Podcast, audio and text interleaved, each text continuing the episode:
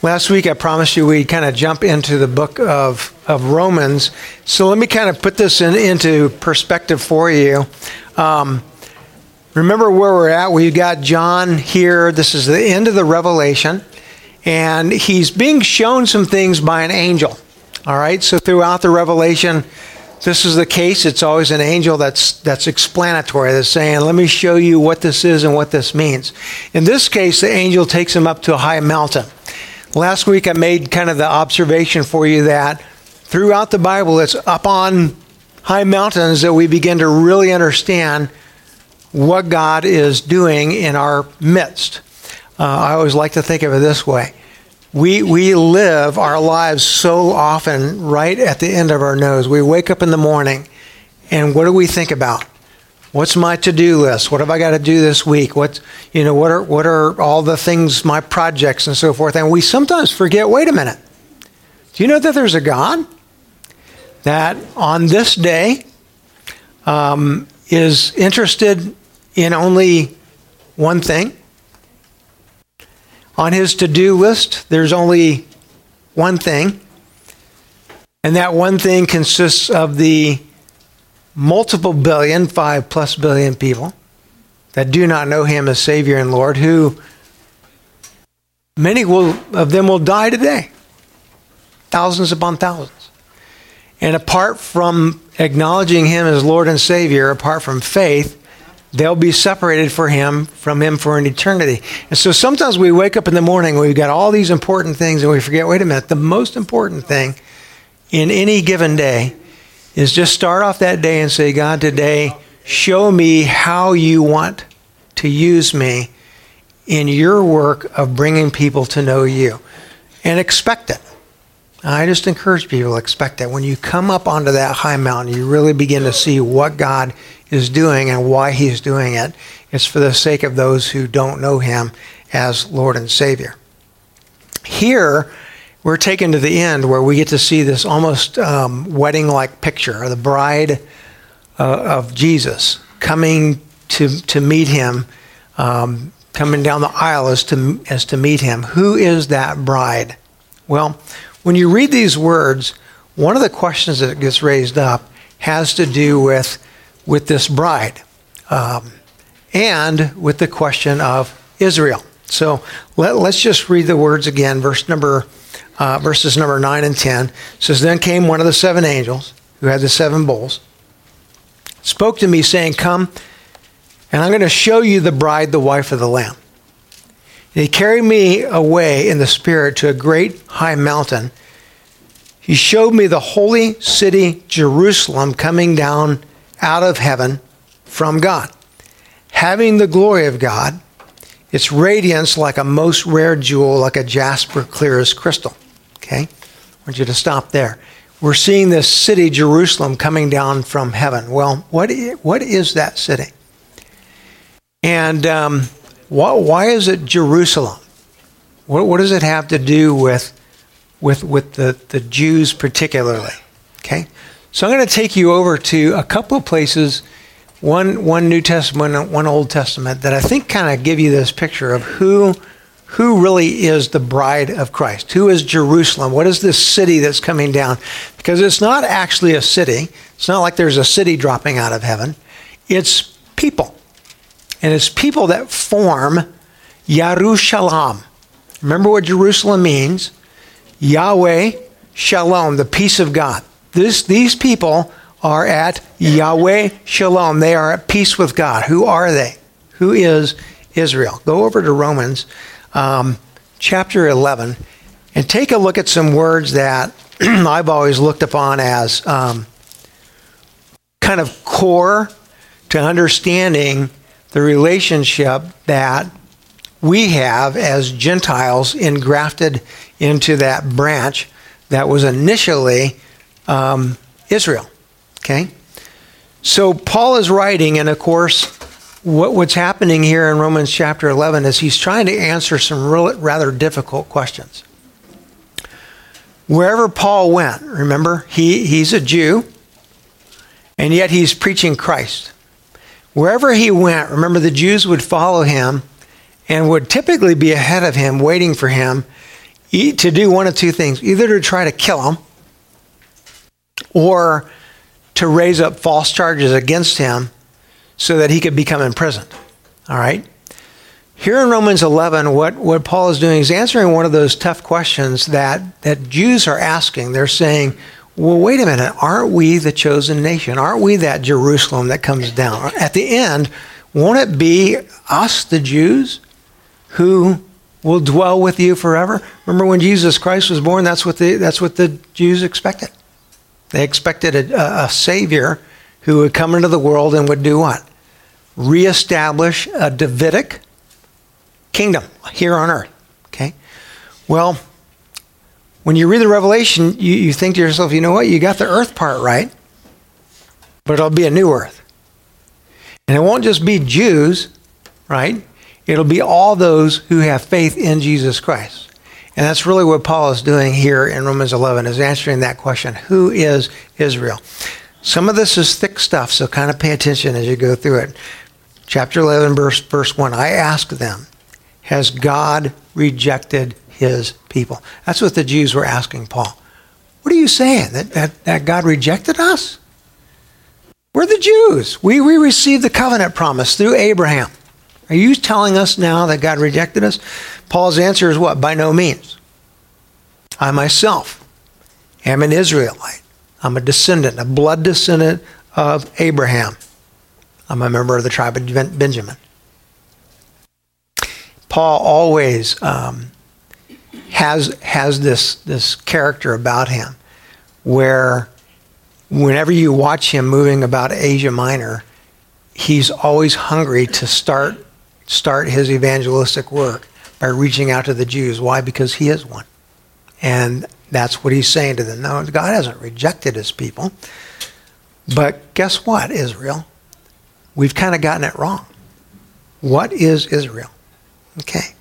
So, verse number two God has not rejected his people whom he foreknew. Don't you know what the scripture says of Elijah? How he appeals to God against Israel. Lord, they have killed your prophets, they have demolished your altars. I alone am left, and they seek my life. But what is God's reply to him? No, I have kept for myself 7,000 men who have not bowed the knee to Baal. So, what's Paul doing here? He takes a little piece of history to answer the question that's being asked. The question is what? Has God rejected us as Jews? No. He's saying, but guess what he has done? He's done the same thing that he did at the time of Elijah. And he takes us back to that moment in history. I think we, we shared this story last week where Elijah the prophet, right, is stacked up against the prophets of Baal. And of course, we have that great scene where, where God consumes the sacrifice of Elijah and the prophets of Baal are, are overcome and, and killed. So it's interesting, at the end of that story, you have Elijah the prophet who is almost angry with God, almost upset with him. And he's standing before God and he's saying to God, God, I'm the only one left, right? I'm the only really, the, the, the only person here on, on earth that really truly believes in you. And what is God's reply back to Elijah? No. In fact, I have set apart for myself 7,000 who have not bowed their knee to Baal. I always find that interesting that it's 7,000. Why, why is that significant? Here we got the Jesus number again, 7, right? Times 10 times 10 times 10. So you have the holy number. I've set aside people who have not bowed their knee. In other words, I would say it this way there is, even in that Old Testament period, a group of, of Israel who have lost their way, most of them. They're no longer followers of God. But there's a remnant, always a remnant. That group of people who God has set aside for himself who have not bowed their, their knee. So why, why is Paul using that example? Well, he's really saying, if you go back in history, what you're going to find is that throughout history, Israel as a nation oftentimes rejected God. Do you think that God's just going to say, well, hey, you rejected me, but now at the end, I'm just going to restore all of you? No. No, that's not the picture you get. There's a group that, that rejected him. There's a group that did not bow their knee to false gods who belonged to him. So, did God reject all of the Jews? No, in fact, I think one of the more beautiful stories uh, of Christianity uh, lived out here in America today is oftentimes invisible to us. Um, when you meet Jews who are converted to, to Christianity, many of them have become part of what we call Messianic Jewish Christian congregations. And I always encourage Christians if you find a if you find a messianic church in your vicinity, it's kind of it's kind of fun on a particular celebration. You know, pick one of them out: Rosh Hashanah, Atonement. Um, pick pick one of them out and go. And as a Christian, what you'll do is you'll walk into a community. It's a church just like this church, except they have retained all of the old Jewish holidays. So if we were a messianic congregation, at Passover, at Pesach, we'd celebrate the Passover. At Rosh Hashanah, we would celebrate the beginning of the new year. But they've taken all of those celebrations and they've turned them so that you celebrate Jesus Christ in the midst of them all. And so some of the more beautiful congregations, I think, in America today still are invisible to most of us. Most of us don't even know they exist. But they're Jewish Christians who, who recognize that Jesus is the completion of everything that the Jews celebrated for many, many years. this is what Paul is saying. He's saying that today, even today, amongst the Jews, there are those who have been converted and are now followers of Jesus Christ. Verse number five, he uses the term. He says, So too at the present time there is a remnant chosen by grace. Remember, the word remnant means what? Like a torn off piece. So there's a piece of Jerusalem that's been set aside for my purposes. Verse 6 But if it is by grace, it's no longer on the basis of works. Otherwise, grace would no longer be grace. What then? Israel failed to obtain what it was seeking. The elect obtained it, but the rest were hardened as it is written. Okay? So, what did God do with Israel? Ever ask yourself that question? There's a remnant, right, of people that are believers in Jesus. But what did he do with Israel? You, you meet many Jews today. I don't know if you know many Jews today. But if you get to know Jews, for the, va- the vast majority of them are Sadducetical. There, there, there is no resurrection. There, there, there, there's live to the best of your ability today and then die. That's it. and you find yourself saying, How did you get from being this people of God that were called out of all the nations to belong to belong to God to this place today where where you you you go to Israel and you visit it and you have a Jewish guide and many of those guides will tell you I'm not a believer. I'm a historian, I can tell you the stories. I don't believe it. And you think, well, how did this happen? Look at these words. God gave them a spirit of stupor. Eyes that would not see, ears that would not hear, down to this very day. And David says, Let their table become like a snare and a trap, a stumbling block and a retribution for them. Let their eyes be darkened so that they cannot see and bend their backs forever. This is Paul, and he's actually speaking to Jews, which, by the way, made him a very popular person. this made the Jews happy. They went, Oh, what a wonderful, let's say that again. no, they were angry with him. They're like, What are you saying? Well, what he's saying is significant. He's saying that God hardened the hearts of the Jews. I think it's probably one of the hardest things to understand in all the scripture because, and I need you to see this, God hardened the hearts of the Jews. We don't like that. Most of us would say, well, well no, no, no, no, no, no, no, no, no, no. The Jews, they They harden their hearts. And now this is God does it. He gives them over to this spirit. And there's a hardening of their hearts. The rest were hardened as it is written. What's going on there? Um, Pastor Mike and I were talking a little bit about this this week, and uh, I'm going to let him get into it uh, on the 17th a little bit deeper in the message. But, you know, I always like to say there's two words that have, have, have kind of helped guide me through some of these acts on the part of God that are confusing to us. And, and the two words that, that have always been my guideposts are, are the words uh, discipline and punishment. And they're two different things.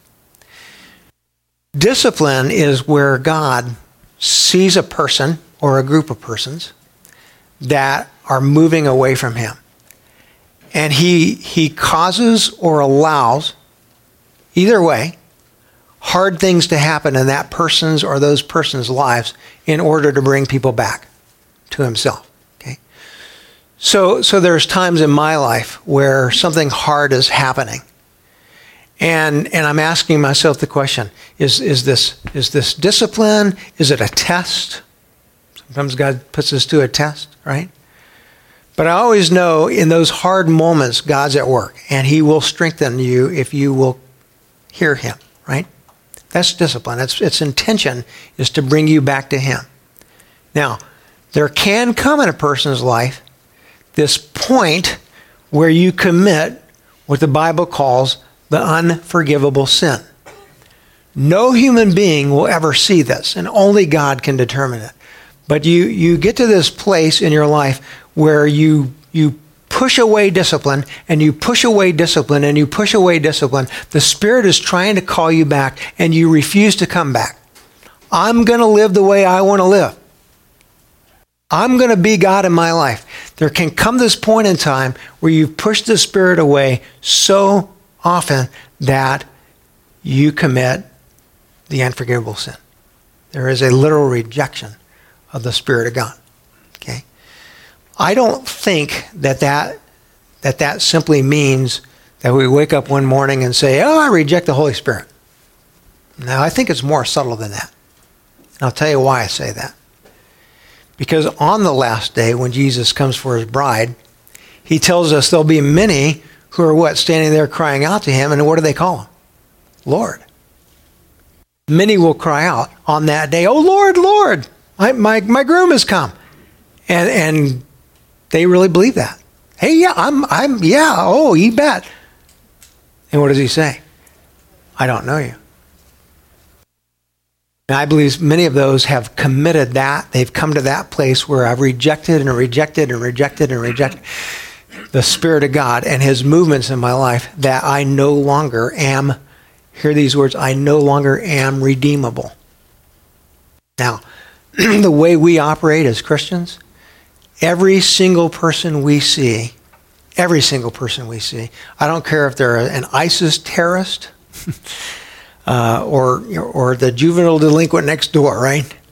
Every single person that we see, we should treat as redeemable. We should. We should never say, well, hey, you've done it. You've committed the unforgivable. We can't see that. So we operate on the basis of what? Discipline. God is trying to bring this person back to himself. But what happens when I commit the unforgivable sin and I am no longer redeemable? Second word, punishment. Punishment is an act of God in the life of one who is no longer redeemable he hands us over to Satan himself. You now belong to him. And what Paul is saying here has that weight to it. No wonder the Jews hated him. Because what he's really saying is, we rejected and we rejected and we rejected and we rejected. And so here's what God did He handed over Israel this body, the very body that he called out to belong to him, handed over to the spirit of stupor, eyes that no longer see, ears that no longer hear. And when the Jews heard Paul say that, they went, Whoa. And here's what he's in essence saying What is Israel? Is it made up of Jews? Yes, in part. Which Jews? The remnant. Those who trust in Jesus Christ. That's, that's part of that city coming down that we see. That's part of Jerusalem. The other part of Jerusalem are the ingrafted branches, Gentiles. That's you and me. Pick that up in verse 11. He says, So I, I ask this Did they stumble in order that they might fall? By no means. Rather, through their trespass, salvation has come to the Gentiles so as to make Israel jealous. Those words I have underlined in my scripture for, for a particular reason. Kind of kind of fits this weekend too. When the Gentiles begin to receive the gospel okay, um, in the New Testament period, the response of the Jews was what? Hey, you good? All right. The, no, what was their response? You're stinking Gentiles. You don't belong in the house. You're not Jerusalem. You're not Israel. You're not a part of us. Right? God says, Oh, no, no, no, you've forgotten. You've forgotten that when I turn, when I created you as Israel, I created you to be a nation that what? That reached the other nations, that brought other nations to me. You stopped doing that. You stopped bringing other nations to me, and you made yourselves exclusive. We're Israel. And now I'm bringing Gentiles into the kingdom, right? And what are you doing? You're still the same stubborn people. Stinking Gentiles. Don't belong to the house. He says, Well, I want to use those Gentiles to try to, try to stir up within, within those who are still redeemable, back to our discipline word, a jealousy, a sense of, wait, wait what's God doing here? How can those people come in the house? I, that's what God is trying to do, is stir up that sense of jealousy. Let me tell you why I have this underlined in my scriptures. It's just it's I don't want I don't want to equate America to Israel. I don't think we should do that. I don't think it's right to do that. We're, we're two different things. Israel was a nation created to be under the covenant, that body of people that God would work exclusively through to draw people to himself, right? America is not that. America is a is a nation that was founded upon what? A, a belief that without God, we as a country cannot cannot prosper, right? That's America. Okay. Does God work through America? This is what's interesting to me. I grew up when I grew up, we would talk a little bit about mission work. Okay. So some of you are, are at least my age, and um, a couple of you have me by one or two years, right? Okay, so you you get you'll relate to us. When I grew up in Sunday school, when when we would have somebody come into our Sunday school class and talk about maybe you should get involved in mission work. What pictures came to our minds? What did we think? What, what, what would we think about? I should become a missionary. What, what would that mean? Okay, yeah. There's a there's a song I used to sing it. Um, Please don't send me to Africa. I don't have what it takes, right? Um, yeah, Africa. I mean, I remember Africa. No, I don't want to go to Africa. I mean, I had those National Geographics. I look at those. Pictures. No, I don't want to go to Africa. China, those kind of places. That's what you thought of when you would say missionary, right? Now, here's what's kind of interesting.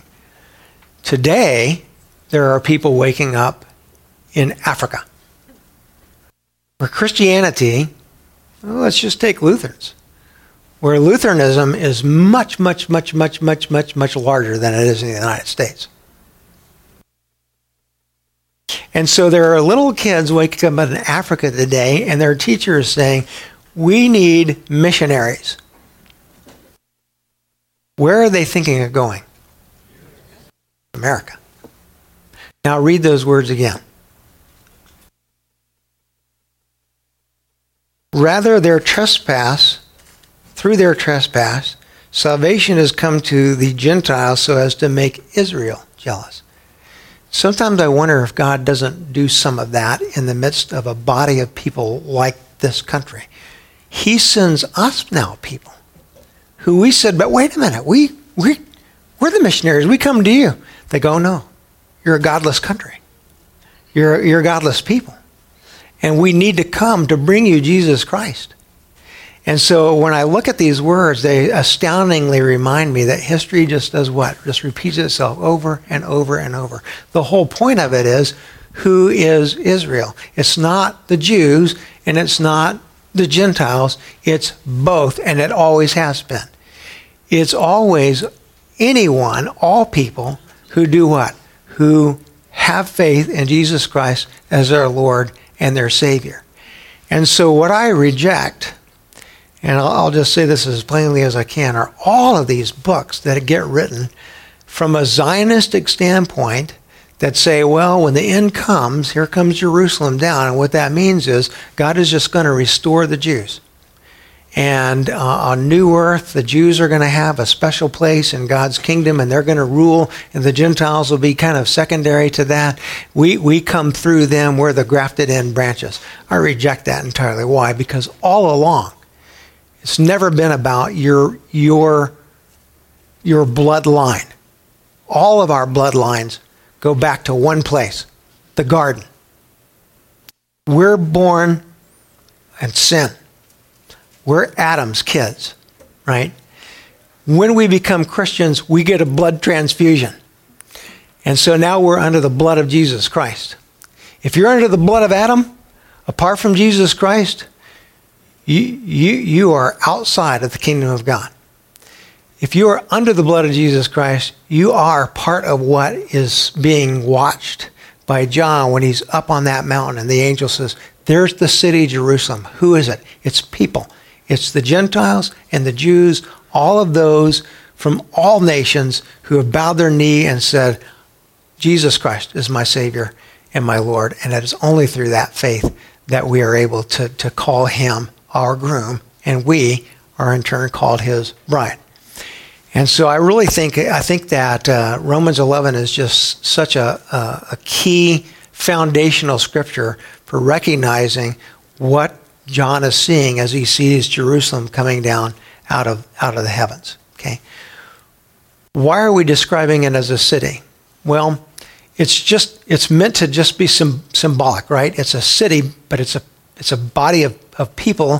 Even as we're going to be looking at the, the person that we're we're marrying is the person of Jesus Christ. Let me show you that in the Old Testament. Come over to Zechariah chapter 2. Zechariah 2. You know, Zechariah and Ezekiel both kind of give us some images that are helpful again in understanding what, what Jerusalem really is, this bride coming down out of heaven. Zechariah uh, in chapter 2 kind of has an interesting picture that uh, I kind of like. Here, here's, here's his words. Chapter 2, beginning verse where he says, I lifted up my eyes and I saw, and behold, remember Zechariah is receiving a vision here, uh, just as, as, much as John is in the Revelation. He says, I, I saw a man with a measuring line in his hand. And then I said to him, where, where are you going? He said to me, To measure Jerusalem, to see what its width and what its length. And behold, the angel who talked to me came forward, and another angel came forward to meet him and, and said to him, Run and say to that young man, Jerusalem shall be inhabited as villages without walls because of the multitude of people and livestock in it. And I will be to her a wall of fire all around, declares the Lord, and I will be in the glory of her midst. Okay? So here you have this picture in Zechariah of God being described as the walls, the walls of Jerusalem, the protector of Jerusalem. So again, kind of put these pieces together. Throughout the Old and the New Testament, these images become clear when you get to the end of the book Revelation. That what God is doing is He's forming a people for Himself to have a relationship with them that will go on for eternity. Where will that relationship take place? Not in heaven. Don't get stuck there. A lot of people go, oh, I'm going to die. I'm going to go to heaven. I'm going to be in heaven forever. I'm like, no, you're not. You're going to die. Your soul will go to heaven. Your soul will be in an intermediate state with God in heaven, bodiless, until the day of the resurrection. And on that day, your body and soul will come together. The earth that we're on right now will be destroyed. So will the atmosphere that we're in us and what we would call the universe. Destroyed like that, replaced with a new heaven and a new atmosphere that will be different from this one. We'll show you that in a minute. We'll have eternity with Him. He is our protector, our defender, our groom. All of those images are coming together in the book of Revelation. You see them early on in the Old Testament, and they track all the way through the New Testament. All right, come back over to Revelation. Let's kind of pick, pick back on, on verse number 12 here in uh, chapter 21. As he's looking at the city now, which we know are actually people, he describes it this way. He says it had a great high wall. Remember, Zechariah just told us that the, the actual walls of Jerusalem are God Himself. But it had 12 gates. And at the gates were 12 angels. And on the gates were the names of the 12 tribes of the sons of Israel inscribed. On the east, three gates on the north three, on the south three, on the west three. And the wall of the city had 12 foundations, and on them the 12 names of the 12 apostles of the Lamb. So the point being, you have tribes represented on the 12, 12 gates, right? That's all the believers in the Old Testament era. You have the apostles' names on the 12 foundations that make up the city. All of the people in the New Testament era. So really, it's again, it's just a symbolic picture of all those people in both the Old Testament era and the New Testament era who come to trust Jesus Christ as their Savior. Verse 15, and the one who spoke with me had a measuring rod of gold. Kind of matches up a little bit with Zechariah. He was measuring the city and its gates and its walls. The city lies four square. Its length is the same as its width. And he measured the city with his rod, 12,000 stadia. Okay. So what you're getting a, is a picture of a, of a city that is the same width, length, height. Okay? When you multiply it all together, you get 12,000. Once again, symbolic. Length times width times height, 12,000 is 12 times 10 tens. Okay? 10 tens is what? Can't get more perfect than that. 10 is the Yahweh number. 10 tens, absolutely perfect. 12, the apostolic number, and the number of tribes. So all of the tribes of God, all of the people who belong to God, are coming into relationship with God. Don't try to make these numbers literal. In other words, if you say, well, the new earth is going to be 12,000 stadia, what, what, by the way, would that be, uh, 12,000 stadia in terms of miles? Technically, 1,380.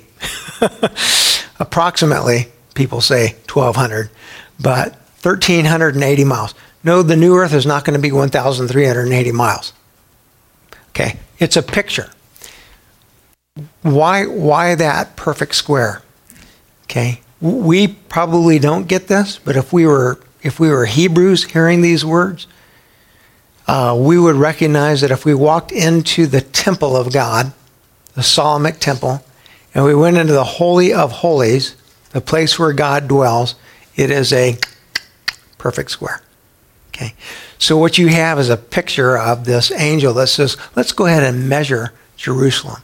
What he's doing is measuring people. And he's saying, How big will heaven be? How big will New Earth be? How many people will be on it? If I ask a Jehovah's Witness that, what's their answer? 144,000, right? Someone was telling me they just had a Jehovah's Witness to their house recently. I forget which one of you told me that. Told me they shot him. I'm like, what, really? No. No, they didn't tell me that.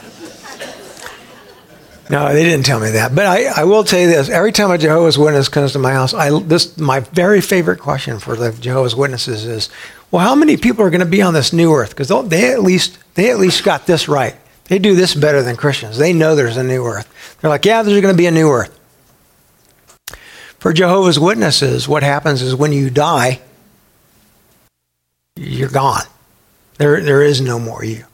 There's not heaven with souls in it. You just die, you're gone.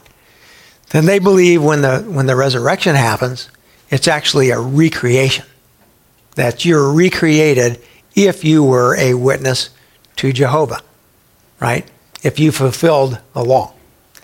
And so they believe you've got now 144,000 people dwelling on this new earth that are going to rule the new earth. So, my favorite question for Jehovah's Witnesses is this Are you one of the 144,000? To this day, I've never had a single Jehovah's Witness answer that question yes. They're, they're too humble. They would, say, they would say, Well, I, I can't, I'm not able to say that this is this is what I want you to do. Next time you have Jehovah's Witnesses, smile. Don't forget to smile. It's bad if you don't smile. Smile. Smile and say to them, I am.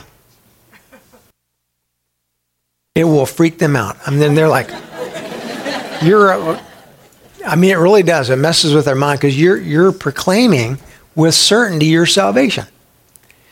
And in Jehovah's Witness, in, in any religion, there is no certainty of salvation in no religion. Only in Christianity can you be certain of your salvation. Why? Because it's about a promise. It's not about you. It's not about what you do. It's about what God has done. And so when you're looking at this earth, it's not like God is measuring it and saying, well, there's 144,000. It's a symbol, right, that's saying 12 times 10 times 10.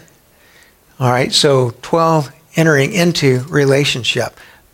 The body of people who believed in Jesus Christ entering into relationship with him on this new earth. The numbers are meant, not meant to be literally understood, but symbolically. Okay? Um, verse 17, it says, He also measured its walls. Once again, 144 cubits by human measurement, which is also an angel's measurement. Okay? 144, 12 times 12 right? So all of these numbers are just adding up to point to you and I, followers of Jesus Christ, Old and New Testament, coming into relationship with God. Verse 18 kind of furthers that. It says, The wall was built of jasper, while the city was pure gold, clear like glass. The foundations of the wall of the city were adorned with every kind of jewel. The first, jasper. The second, sapphire. The third, agate. The fourth, emerald. The fifth, onyx. The sixth, carnelian. The seventh, chrysolite. The eighth, beryl. The ninth, topaz. Tenth, chrysoprase. You know, I've always, I think sometimes it'd be fun just to walk into like one of these Kay's jewelers and say, Do you guys got chrysop- chrysoprase? Be like, No. Be like, What's wrong with you? It's the tenth jewel. It's got to be a good jewel if it's a tenth jewel. The eleventh is jacinth, and the twelfth is amethyst. Twelve jewels. Who who are who is God's jewel? You are. Who is our jewel? God. Do, do these stones, by the way, remind you of anything you've already read in the book of Revelation? Because they should. If you go back over to chapter 4, verse 3, Remember, very early on when we were reading the Revelation, we were looking at God Himself.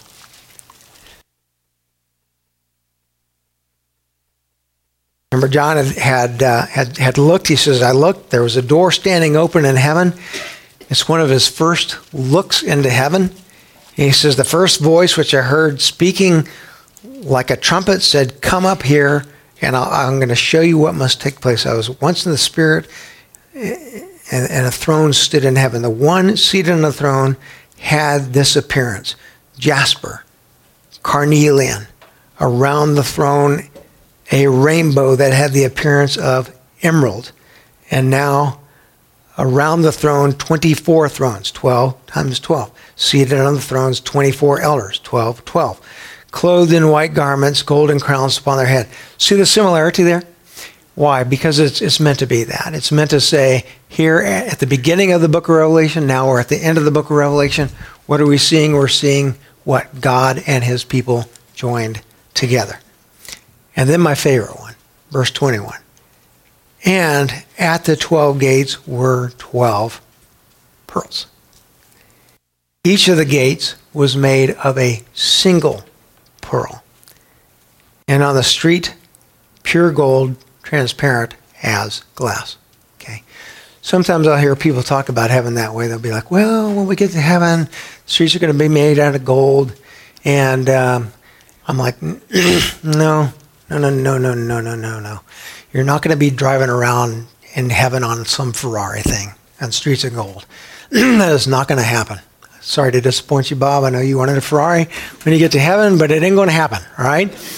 Um, the, again, it's just meant to be symbolic. It's meant to, to, to present a picture to us and not really a picture of a place. Don't think of heaven as a place. It's meant particularly to present a picture of heaven as a person, namely the person of Jesus Christ, with whom we have a perfect relationship. Who is the pearl? Remember what Matthew said? All the way back in Matthew chapter 13. You remember these words. Matthew was writing one day, he's telling all these parables. These are parables of Jesus. And he finally gets to this beautiful little parable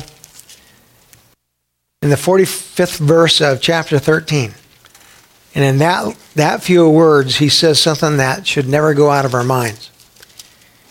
He says again, the kingdom of heaven is like a merchant in search of fine pearls, who on finding one pearl, and there were 12 gates, and each gate was made of one pearl, who on finding one pearl of great value, went and sold all that he had and bought it. Who is the pearl?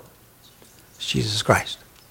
And so when you when you say to somebody, I'm to get, I'm going to give you some words that are offensive in our world today. Offensive even amongst church people. Not you, but broadly speaking. When I say to people, here's the picture John receives of eternity. It's like a city, and it's got these gates. And the only way into the city is through the gate. And that gate is made up of a pearl. And that pearl is Jesus Christ.